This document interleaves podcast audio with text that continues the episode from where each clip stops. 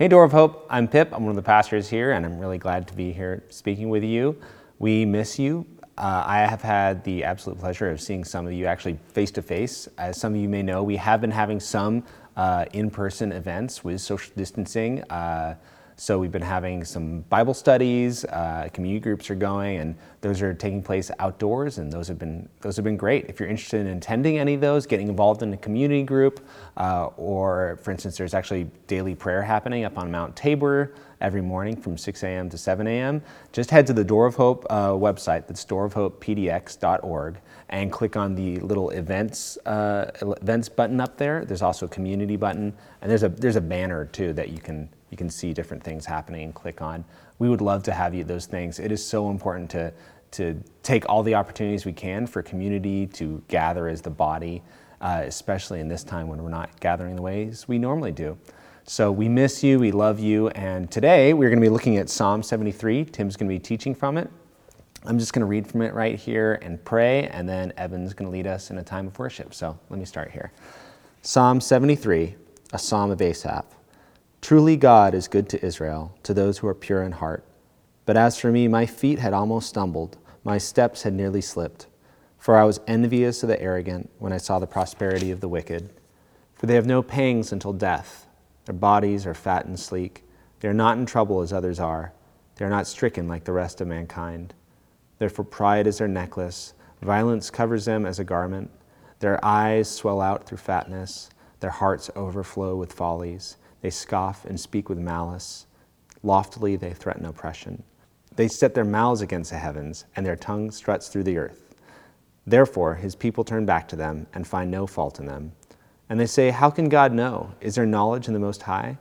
Behold, these are the wicked. Always at ease they increase in riches. All in vain have I kept my heart clean and washed my hands in innocence. For all the day long I have been stricken and rebuked every morning. If I had said, I will speak thus, I would have betrayed the generation of your children. But when I thought how to understand this, it seemed to me a wearisome task. Until I went into the sanctuary of God, then I discerned their end. Truly, you set them in slippery places. You make them fall to ruin. How they are destroyed in a moment, swept away utterly by terrors. Like a dream when one awakes, O Lord, when you rouse yourself, you despise them as phantoms. When my soul was embittered, when I was pricked in heart, I was brutish and ignorant. I was like a beast toward you. Nevertheless, I am continually with you. You hold my right hand. You guide me with your counsel, and afterward you will receive me to glory. Whom have I in heaven but you? And there's nothing on earth that I desire besides you. My flesh and my heart may fail, but God is the strength of my heart and my portion forever. For behold, those who are far from you shall perish. You put an end to everyone who is unfaithful to you. But for me, it is good to be near God. I have made the Lord God my refuge, that I may tell of all your works. Let's pray. Our Father, we just thank you that you are kind, that you care for us, Lord. I just thank you that in the midst of so many things going on the coronavirus, uh, just political tensions, racial pain, so many things happening, all the the various things going on in our individual lives that ultimately only you know, Father. There is so much happening. But Lord, I just thank you that you are a rock and a refuge we can turn to, even when things in life seem painful and we wonder, what, wait, what's happening? Where is justice? Or why does it seem like the wicked flourish? Lord, your word gives us permission, one, to be honest about what we're feeling, but two, to look to you and to see who you are and that you are the God of justice and that you are in control and that you love us. I want to just thank you for Jesus, that you made a way for us to have a reconciled relationship with you. Just thank you for your kindness. And I just thank you for everybody listening right now. I just pray for blessing as they hear the worship music Evan's going to play, as they hear Tim speaking, Lord. I just pray that your spirit would, would move through all these things and would encourage our hearts. Lord, would uh, knit us closer to you and even remind us that we are connected towards one another, Lord. Even if people are listening to this just on their own in the, in the home, uh, we are all part of the body of Christ together, everyone who, who has faith in you, Lord. So we thank you for that. I just thank you for everybody listening, Lord. We love them and we love you. In Jesus' name, amen.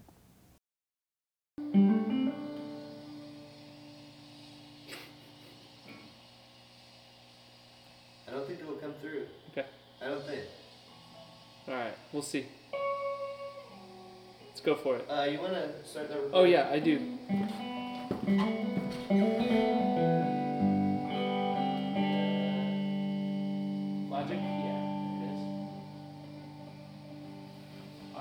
that's rolling. Red bars is what I'm looking for, yeah. Two red bars? Two red bars, yeah. Alright. Alright. Try this one. Everything's rolling? Everything's rolling, yeah.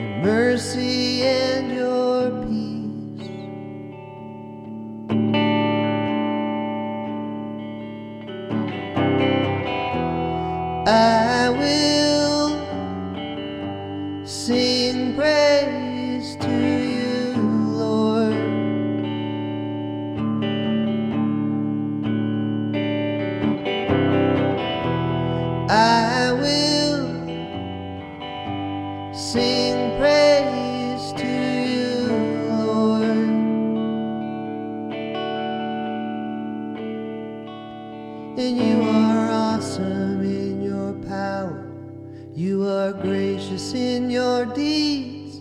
You are loving in your kindness that you've poured out.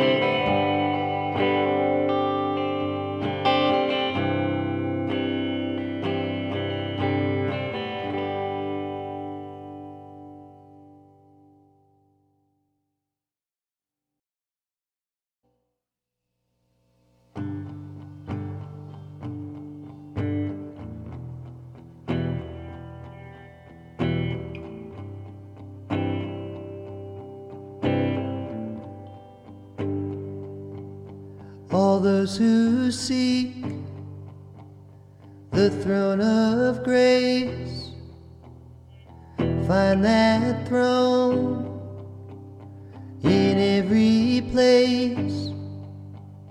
If we look to God in prayer, our God is present everywhere.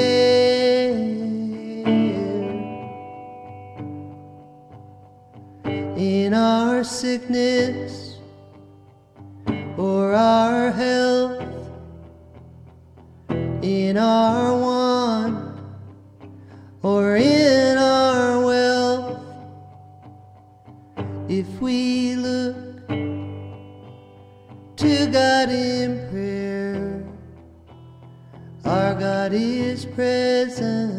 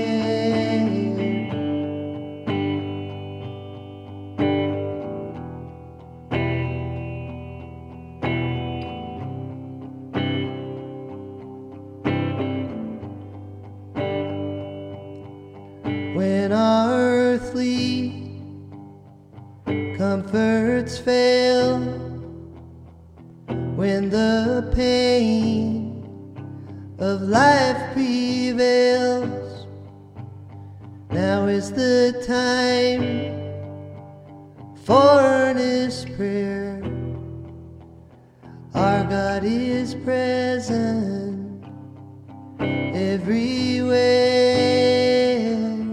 Our God is present.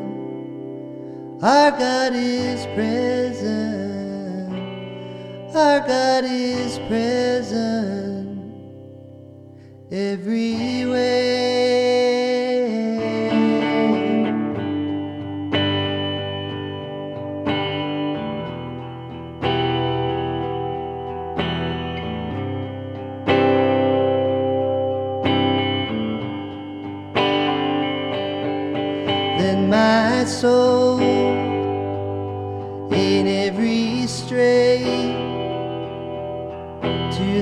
Thy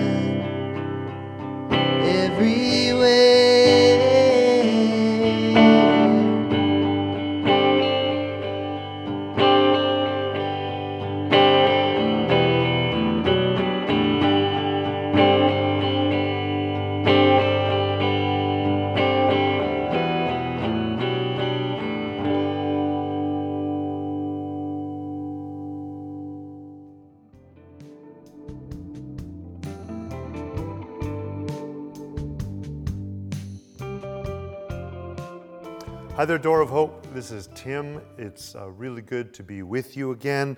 Uh, you may have seen me uh, teach last week. I'm, I'm here again, giving Josh uh, a couple much needed weeks off from teaching uh, so he can take a break. And we're, we're going to get into the Psalms again here in, in just a minute, but I have a, a quick announcement to make first. As most of you know, we have not been meeting as a church on Sundays for over five months. It was mid March when we had to stop for a bit, and man, it's it's been quite a while. We're doing a lot of smaller things. I gave an update on a bunch of those things last week. There's information on our website.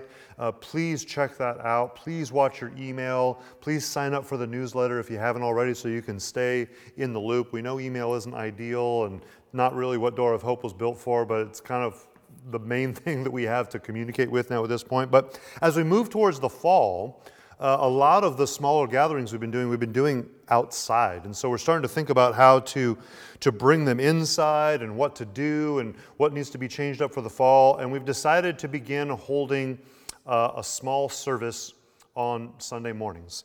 Uh, we're going to start it uh, Sunday morning in three weeks on September uh, the 20th. Uh, our, the current rules for Multnomah County allow us to gather up to 50, so we'll be able to have up to 50. We'll do sign-ups. It'll be something you'll need to register for. Masks will be required. Uh, we'll spread ourselves out. Uh, we'll keep track of everybody who comes to the service just in case somebody comes who's sick. It's going to be a little weird, but it's also going to be great. It's been so long that even the weirdness I don't think will seem as weird because it'll be so good just to, to be together uh, again, at least with a, with a small group. And we'll start to uh, capture the, the sermons like this um, at that gathering uh, to a, a small group, and then the sermon will start to come out uh, later in the day on Sunday. So uh, we'll have more details on that coming soon. Hope that you sign up for that. Hope to start seeing more of your faces more regularly, and then as uh, capacity and, and rules uh, allow for Multnomah County, we, we hope to slowly grow those gatherings and add more of them uh, over time throughout the fall and, and into the new year. So again, more, more details coming soon on that. So let me just pray, and then we'll transition into our teaching time. Heavenly Father, we just thank you again for the opportunity to learn from your word. We thank you for how you teach us, how you reveal yourself to us. Holy Spirit, we ask that you would open our minds to hear what we need to hear and become what you want us to be. And Jesus, we just ask that you would show yourself uh, through these words today. Even though they were written a long time before you're born, we believe that, that they point so clearly to you. Just, just guide us in our time together in Psalm 73. Amen. Well, we're kind of doing a, a short two week mini series here in Psalms. Last week, we were looking at, at Psalm 42 which finds the psalmist in a place of, of distress and depression. And we looked at this process uh, that the psalmist goes through of, of being honest about your suffering to God, of remembering God's faithfulness, and then preaching the good news of Jesus, the gospel, to ourselves to remind ourselves to hope in God. And this week we're going to be in Psalm 73, which it, it, it, they really go very well together. If, if Psalm 42 kind of gives us some, some ideas of what to do with, with difficult times. Psalm 73, it's, it's, it's a story. It almost reads like a journal entry or a, or a testimony, and it, it functions almost like a, a case study of, of working out a lot of what we saw in Psalm 42 in, in the midst of a, a very specific uh, crisis, a, a, struggle. It is written by a, a, guy named Asaph, who wrote a number of, of Psalms uh, across the whole book. Um, he was a priest, a, worship leader of sorts uh, in Israel. And it, the only thing it says specifically about Asaph uh, in the Old Testament is that he, he played the cymbals. So I don't know whether you call him a, a cymbaler, a cymbalist, but he, he, he played the cymbals. And, and Asaph, he finds himself, like I just said, in, in a crisis. And what we're going to see, even though his crisis is, is roughly 3,000 years old, I think it, it, it connects incredibly closely to where we find ourselves today. In some ways, uh, nothing has changed with some of what Asaph finds himself in the midst of in Psalm 73. Uh, I would say that, that the issues he wrestles with have maybe have, have never been more of an issue than they are today, and especially in the midst of these times of pandemic and quarantine. So let's turn our attention to Psalm 73. Now, when you heard it read earlier by Pip, uh, you can probably notice it's definitely, it's definitely still a, a very poetic psalm, But like I just said, it's, it's also, you can see it, follows kind of a story arc, and that's how we're going to look at it. You can look at it almost like, like plot elements in a story. There's an intro, uh, there's a crisis that's revealed, there's escalating action, it comes to a climax, leads to this deep place of conviction for Asaph, and eventually uh, concludes with a, a resolution, kind of like a film. So let's dive in with that perspective in mind. And what we, when we look at the beginning of, of Psalm 73, uh, and I'll give you a hint, and this is a strategy you can use to look at, at a lot of different scripture. It, all, actually, all kinds of writing outside the Bible as well. You look at the very beginning and you look at the end, the first verse and the last verse, and you can see a pattern that really begins and ends, Psalm 73, in, in the same place. Verse 1 says, Truly, God is good to Israel, to those who are pure in heart. Israel is, is God's Old Testament people, and he's saying, he's saying God is, is truly good to his people. And the psalm ends in verse 28 with the statement, As for me, it is good to be near God it kind of begins at the end, kind of like a, a, Christopher Nolan film like Memento or uh, Inception. It begins with the final scene and then kind of unfolds the story as, as to what happened in the middle that bring you to this, this ending. And, and he gets to the heart of it immediately, starting in verse 2. He starts with God's goodness, but there's a big but at the beginning of verse 2. He says, But as for me, my feet almost my feet had almost stumbled. My steps had nearly slipped. And he explains why. For when I saw, for, for I was envious, he says, sorry, in, in verse 3, for I was envious of the arrogant. Envy is, is desiring what others have for yourself. He says he fell into this, this deep, dark place of envy to where his feet almost stumbled. He nearly slipped. And he, said, he says, When I saw the, the prosperity of the wicked. And there's an interesting thing going on here with this word prosperity. You wouldn't see this at face value, and I'm no Hebrew scholar, but I have some fancy Bible software that tells me this. And, and in this particular case, the word prosperity is a Hebrew word that some of you may have heard of, even if you don't know a lot about Hebrew, and that is shalom. It's a, it's a mega theme of the Old Testament, and the word, the Hebrew word shalom, is most often translated as peace. But what it means is, is not just our, our current understanding of peace, like the absence of conflict. It's, it's, about, it's about a place of, of total well being, of, of success, of, of being fully satisfied, and, and, and generally free from, from conflict. And so, what he says here, he describes his problem because the, the Hebrew understanding was that, that shalom, God's shalom, God's perfect peace and well being, that's for God's people, for those who are devoted to God. Like he says, who are, are pure in heart, he says. But when he looks around at what's going on in the world around him, and, and he sees himself surrounded by, by people he's going to categorize as, as wicked, those who reject God, those who are in opposition to God, he sees them experiencing shalom instead of God's people. And he's wrestling with it. He says, he says This is unjust. It's not supposed to work that way. People who, who completely deny you seem to be having all the shalom, and God's people seem to be struggling. And it's not okay. That's what he's saying.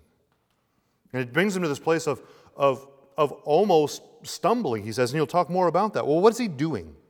What makes him, him feel this way? What is he doing that, that brings him to this point of, of envy? And I think the answer is simple, and this is what's so relatable to today it's comparison, right? He, he's looking at others. He's stacking up what he sees of their lives, which is always a, a small amount of it. It's, it's always the external way that people seem, and it's always a very limited perspective. But he's, he's looking at that nonetheless and then comparing it to his own life, which he knows intimately and much more deeply. There's a, there's a disparity there. And when he looks at this, this brief vision of what he sees around him and how it's going for them, it seems like it's going way better for them than it is for him, and he's envious. See what I'm saying? 3,000 years, nothing has changed. He may well have said, he may just as well have said, as I was browsing through Instagram and Facebook, I noticed that that people who deny God seem to be doing better and it's eating at me. That, that's the essence of what he's doing. We have different tools today, different ways that we go about comparison, but the heart is, is exactly the same. And, and I would argue that today, because of technology, it's never been easier to compare ourselves. It's never been more easy to see images, small images of, of other people doing other things, other slices of their life, and compare it to what we know about ours. And it's never been more tempting to engage deeply and continually in that than this season that we find ourselves in now. Because, because I don't know anybody who would say this is the, their, their favorite time in their whole life. Like it's not going well for almost any of us, right? And so when we compare, the, just about any grass seems greener than the grass of our life and our personal circumstances, right? And this is sin. Envy is sin. It's unbelief. It's, it's a lack of faith. It's, it's not questioning in faith, trusting God. It's, it's looking around and saying, things are not good. And if you give in to it, as Asaph almost fully did, what it eventually comes to is the point of saying, you know, actually, God, I think you're in sin because you're not, you're not doing things the way you're supposed to do. And that's kind of where he goes. He, he makes his case next. He makes his case for, for God's injustice, for the, the, the, the, disparity that he sees, and he gives this epic list, and I'm just going to hit the high points. He, he describes the wicked as he looks at them and, and, and how well it's going for them. He says they have no pain. He says they're fat, which in that day was seen differently than in our day, but in that day it was seen as a, as a, a sign of prosperity. Those who had means and wealth uh, ate a lot and were bigger, and those who didn't have the means to do so were skinnier. And so he's, he's, saying, he's saying they have no pain by all outward appearances. They are prospering. They have no troubles in verse 5. Verse 6 says they, they flaunt their pride. 7 talks about gluttonous appetites and foolish hearts. Verses 8 and 9 talk about their heart towards God, that they scoff and malign and threaten. They speak against God while exalting themselves. And then what's really distressing to Asaph is, is in uh, verses 10 and 11, he seems to be saying that the wording's a little challenging there, but he seems to be saying that, that it seems like God's people are being persuaded by all this. They're, they're seeing that things seem to be going better for those that mock God than follow Him, and they're starting to follow those who mock God rather than God Himself in the midst of it. And his closing argument in verse 12 says, he, he summarizes it this way He said, Behold, these are the wicked, always at ease, they increase in riches. This is the wicked. They have no problems, and they get richer every day. That's Asaph's perspective. It's a serious list raises the question, right? What's on our list? What's, what, what eats at us as we sit and scroll through our phone, through our news feed, through our Instagram, through our Facebook, through our Snapchat, maybe even your TikTok. I don't know if you do that or not. My kids do. One of them does at least. Anyway, uh, we, we, won't go there. But but but what, what what's on your list? What are you most prone to compare yourself to? Where do you see the most profound injustice that starts to kind of eat away at you? Is it economic? Is it power dynamics? Is it people in positions? Is it racial, which is a huge concern across the world and for sure in our country? Is it political? Oh man, it's an election year. It, uh, that's all I'll say. Uh, there's no shortage of things that could be on our list, and this is what Asaph is doing. He, he, so he, he names his problem. He's, he, says, he says, Look, as I'm looking around, things do not seem right. It seems unjust. Exhibit A. And he gives a laundry list of evidence for that.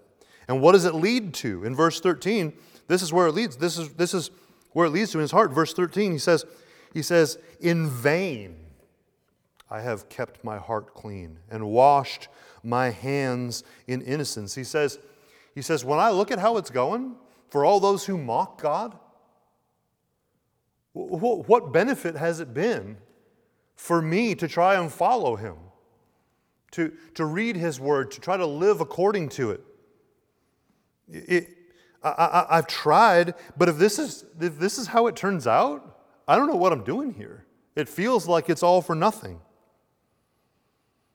The, the wicked are prospering in peace, while verse 14 he says, while, while all the day long I have been stricken, which means afflicted and, and plagued, and rebuked every morning. He doesn't say by who, but presumably the wicked that he's seeing prospering. So, so it's not just external, he's not just observing this from a distance, it's very personal to Asaph. He's not just seeing the wicked prosper from a distance, he's seeing that while he suffers, and while to some extent he's being mocked by them while they prosper. And he's ready to throw in the towel. Verse 15, he says, again, it's, it's a little weird, the translation from the Hebrew. It's, uh, he says, if I, if I said, I will speak thus, I would have betrayed the generation of your children. It, it, it's hard to know exactly what this phrase means. He might be saying, if I had, had publicly condemned God, I would have betrayed his people. Or maybe if I'd actually said this in my heart, I came right up to the point of saying it, but I didn't quite. Either way, he's right on the edge. He's right on the edge of doing nothing less than throwing in the towel on his faith, of saying, saying, When I see how this is going, if I'm honest, I'm not sure my faith has even been in the right place. I'm not sure this is worth it. Almost there, but not quite. And it's right at that edge on that slippery slope, on that, that tipping point where he's ready to walk away from faith, something profound happens. So, so this, is, this is Asaph's crisis. He does an amazing, vivid job of describing it. Now we come to this, this, this climax that's a turning point. And, we see it in, in verse 16 and 17. He says, But, another big but that kind of signals a shift in the action of the story. But when I thought how to understand this, it seemed to me a wearisome task. Uh, one, one way, a simple way to understand deeper shades of meaning in the scripture is to compare translations. All our English translations they're all, you know, translation on some level is an act of interpretation. And there's been lots of different translations from the, the Hebrew of the Old Testament and the Greek mostly of the New Testament into English. And when you compare those, sometimes it reveals other shades of meaning. So when he says this uh, in the English Standard Version, the ESV, which I'm reading from, says it seemed to him a wearisome task. If you look at some of the other uh, translations, it says it was oppressive to me. When I, when I thought more about this and how to understand it, Another one, uh, the New International Version, says, It troubled me deeply. It was troubling in my sight. The more he thinks about it, the more he dwells on this, the more troubling it becomes, the more exhausting it becomes, the more it's, it's oppressive to him, it says, until something significant happens in verse 17. Anxiety, trouble, gloom is growing until I went, he says, to the sanctuary of God. And that's always in the Old Testament shorthand for the temple.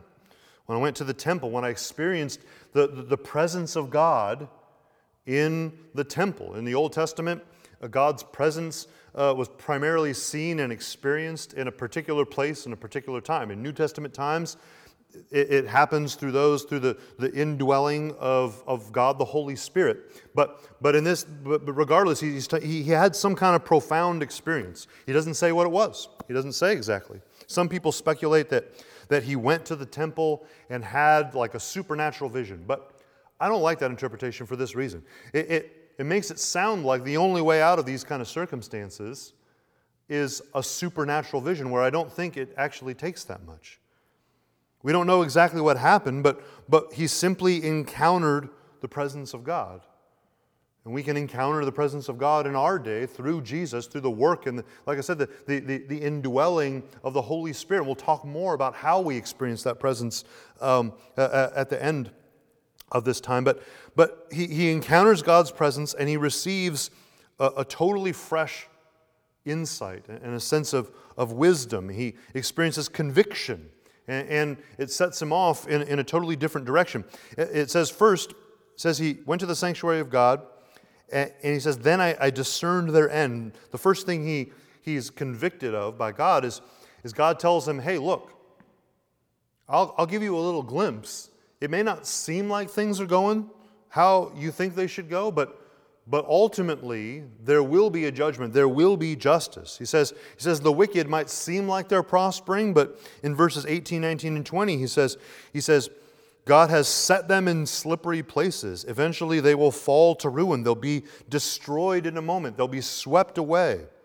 He says, When your judgment comes, they will pass away like phantoms, meaning that all the images of, of success and wealth and power and privilege and prosperity that you might see in those who mock God, eventually they will all pass away just simply evaporate into the ether.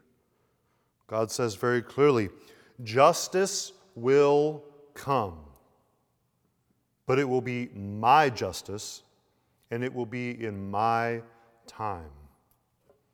And Asaph is deeply convicted by this truth.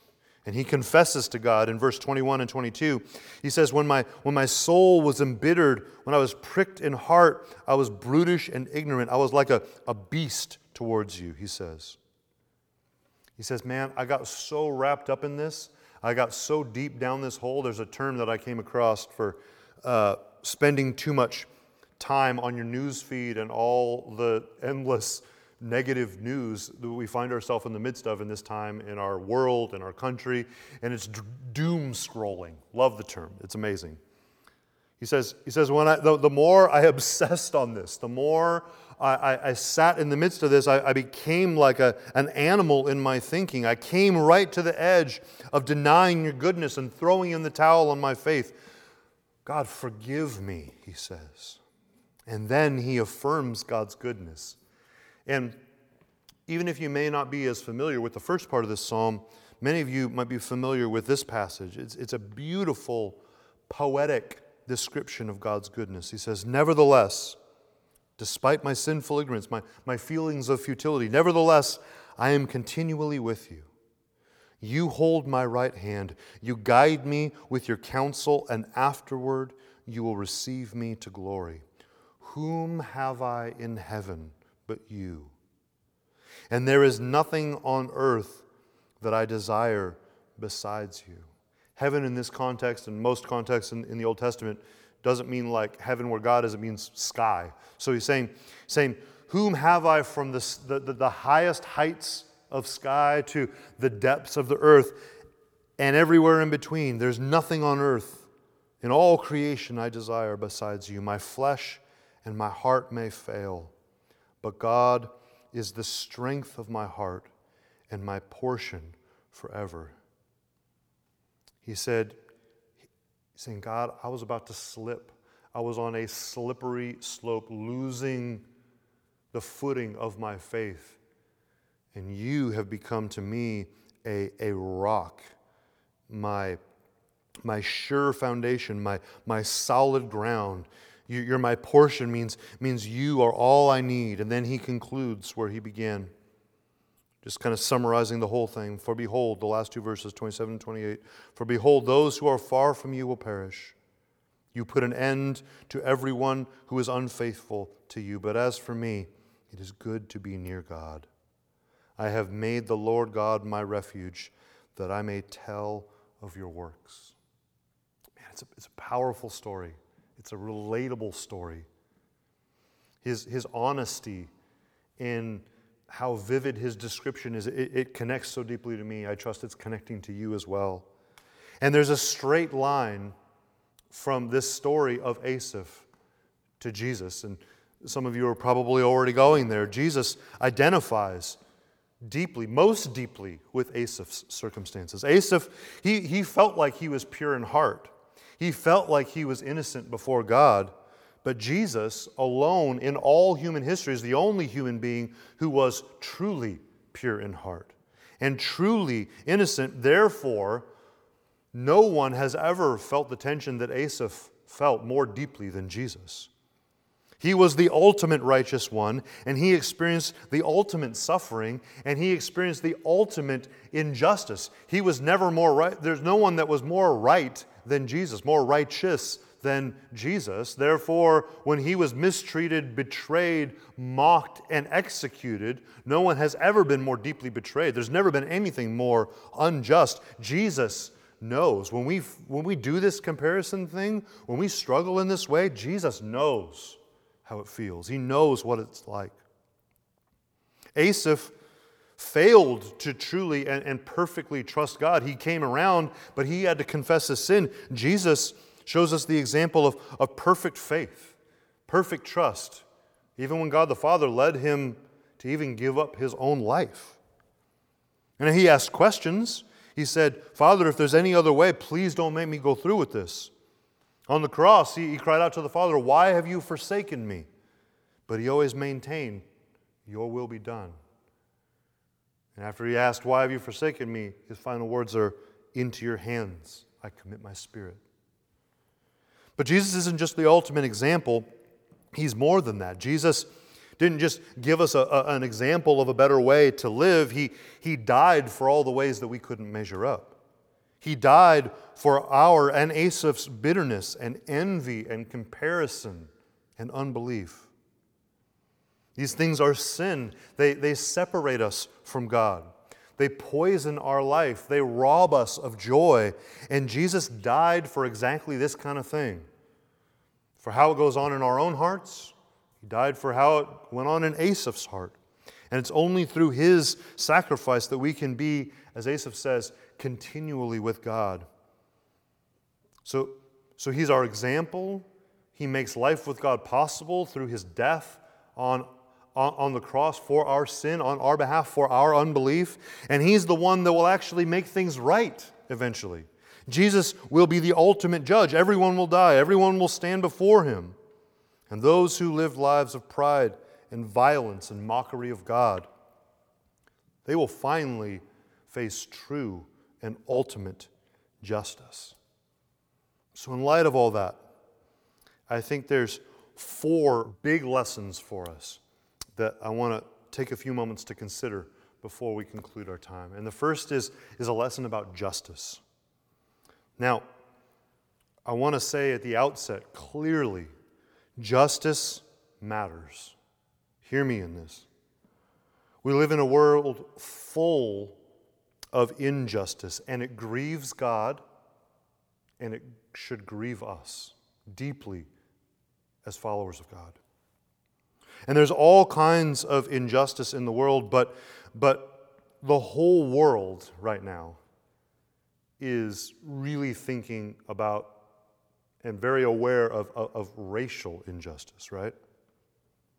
Even just this last week, we saw more tragic shootings that captured the attention of, of our whole country. And, and each time this happens, it, it inflames nagging wounds that are sitting beneath the surface of our society and our culture. And they, they're just, they sit there festering and they, they are not healed. And every time something like that happens, it's, it's like getting hit in a spot that's already sore. It's like scraping your knee when it was already scraped. It, it, it, it brings it back, right?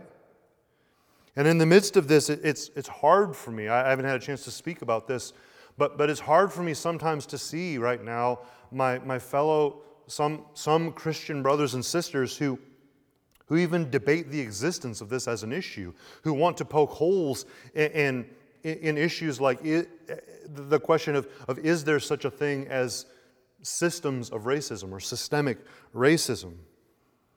And I want to say very strongly and very clearly, and this is something we've spoken about as the elders of Door of Hope as well, that for Christians who believe in sin, there can be no doubt of the realities of systematic, systemic racism. Now,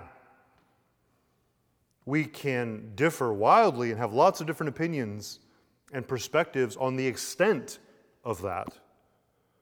But, but all it takes for a system of sin, racism being one example of that, is two or more sinners getting together and making some rules. And the world is full of two or more sinners making rules to advantage themselves and disadvantage others. So, in that sense, the world has been profoundly impacted in this way. And I don't want anything I'm about to say to diminish a, a, longing to right the wrongs of injustice, whether it comes to racism or any other injustice in the world. But the point I, I have to make, and the point that Psalm 73 makes, and, and the point that the scriptures make over and over and over again, is that ultimate final justice belongs to God. And the ultimate description of that is found at, at, at, the very end of the Bible. In Revelation chapter 20 and 21, it describes the scene where, where the dead, great and small, Uh, come to, and are forced to, to give account for their lives before a great white throne of judgment. And everyone, it says, the great and the small, the powerful and the weak, the privileged and the less so, they, they are all called to account before this white throne of judgment, before God. And those who belong to God continue in life with Him eternally, and those who rebelled against Him and rejected Him are cut off from life with Him in, His presence. And then it goes on to describe the, the earth as we have known it passes away, and, and God's heavenly city, the New Jerusalem, comes down from the heavens and the sky and, and meets a transformed and renewed heaven and earth. And God's people are perfectly with their Creator God for eternity forward from that point. And only then does God promise that He will wipe away every tear from every eye. Only then does He promise that death will be no more that there'll be no more mourning or crying or pain. Only God can remove the fatal infection of evil, sin, and death. Now, this does not mean that Christians are supposed to be fatalistic or indifferent, and just because ultimate judgment belongs to God, that we shouldn't care. It's not wrong to advocate, to protest, to work for change. That's good. As long as you continue to acknowledge that God has not promised that everything is going to get better through our efforts, that perfect justice will only come through His action and ultimately only comes through the return of Jesus. And in the meantime, Jesus Himself taught us that things aren't necessarily going to get better. And so, if our trust is more deeply in, in cultural or societal change or progress than God's version of these things, we're going to be disappointed. Our faith can easily start to seem futile, like Asaph. Just like he convicted Asaph, God says to us in the midst of this time justice will come, but it will be my justice, and it will be in my time. He invites us to trust him so the first lesson is a, is a lesson on justice, that justice belongs to God. Secondly, just briefly, just beware of, of comparison. I, I would say uh, stop or avoid it or conquer it, but I think that's futile in a lot of ways because we're going to keep doing it. There, there's something deep in our hearts that draws us to compare ourselves to others. And like I said earlier, it's never been easier than in the age of Instagram, social media multiplies opportunity. And when you have something like instagram centered on these images it just it's crying out for us to compare ourselves with optimized lighting and photo retouching that creates bodies that don't exist in nature that makes houses yards and gardens impossibly attractive that makes other people's children look perfect and that makes every church seem better than the one you're at right now right I struggle with this in all kinds of ways. I'm a, I'm a very motivated guy. I want to put points on the board. It's about getting things done, which is both a strength and a weakness in my life. And this is why I, I just can't do social media. It, it, it's not good for my soul. I used to embrace it wholeheartedly. I was part of a, a church that embraced it wholeheartedly. And I saw how destructive it was. And for me, I just, I just can't do it. I've tried to reinsert myself a couple times. I just can't do it. But that's not my message. My message isn't that you have to stop social media, although it may be worth considering, especially now, in this time, in this season. But whether you do or you don't, you have to watch your heart in the midst of it. There's a, there's a deep ditch on either side of comparison. On one side is the ditch of, of self righteousness, where you start to fall into the prayer that Jesus describes in, in the Gospel of Luke that the, that the Pharisees prayed, which is, Oh Lord, thank you that I'm not like these guys. That's the ditch on one side. And the other side is the, is the ditch of, of condemnation, where you look around and, and it's the crushing weight of feeling like you don't measure up. Whether it's body image or parenthood or cooking or whatever. It's only Jesus who satisfies. So watch your heart and follow him. So judgment belongs to God. Beware of comparison. Seek God's presence is the third lesson I think we can learn, like, like Asaph experienced in the sanctuary. For him in the Old Testament, it meant, it meant going to a particular time and place. For us uh, who, who follow God uh, and, and have trusted in Jesus, we're filled with the Holy Spirit. And so seeking his presence is, is time with his word, it's, it's time talking to him in prayer, it's, it's confession like Asaph did, being honest of our sin before Him and honest with others. It's, it's worship. It's praising Him in prayer and, and through song, and it's community, sharing this life with others. So seek God's presence. That's what's going to ground us in the midst of all this. That's, that's what, how we practically push back against some of these traps of, of, of taking justice into our own hands or, or, or falling into these traps of, of comparison. And lastly, Psalm 73 teaches us to make God our greatest treasure. Everything in this world will pass away. And if God Himself is not your greatest treasure, showing up to eternal life with Him after everything else passes away might not seem like good news. If it doesn't sound like good news today, it, shows, my life included, like that, that, that there's something misordered, misplaced in our values, in our, in our hope. Psalm 73 challenges us to pray this prayer Whom have I in heaven but you? And there's nothing on earth that I desire besides you. And, and this season of pandemic and unrest is revealing our hopes. And it's revealing them, like I talked about last week, it's revealing them by them failing us, right? Life reveals our misplaced hopes as they fail, and again and again and again. We're invited to come back to the gospel.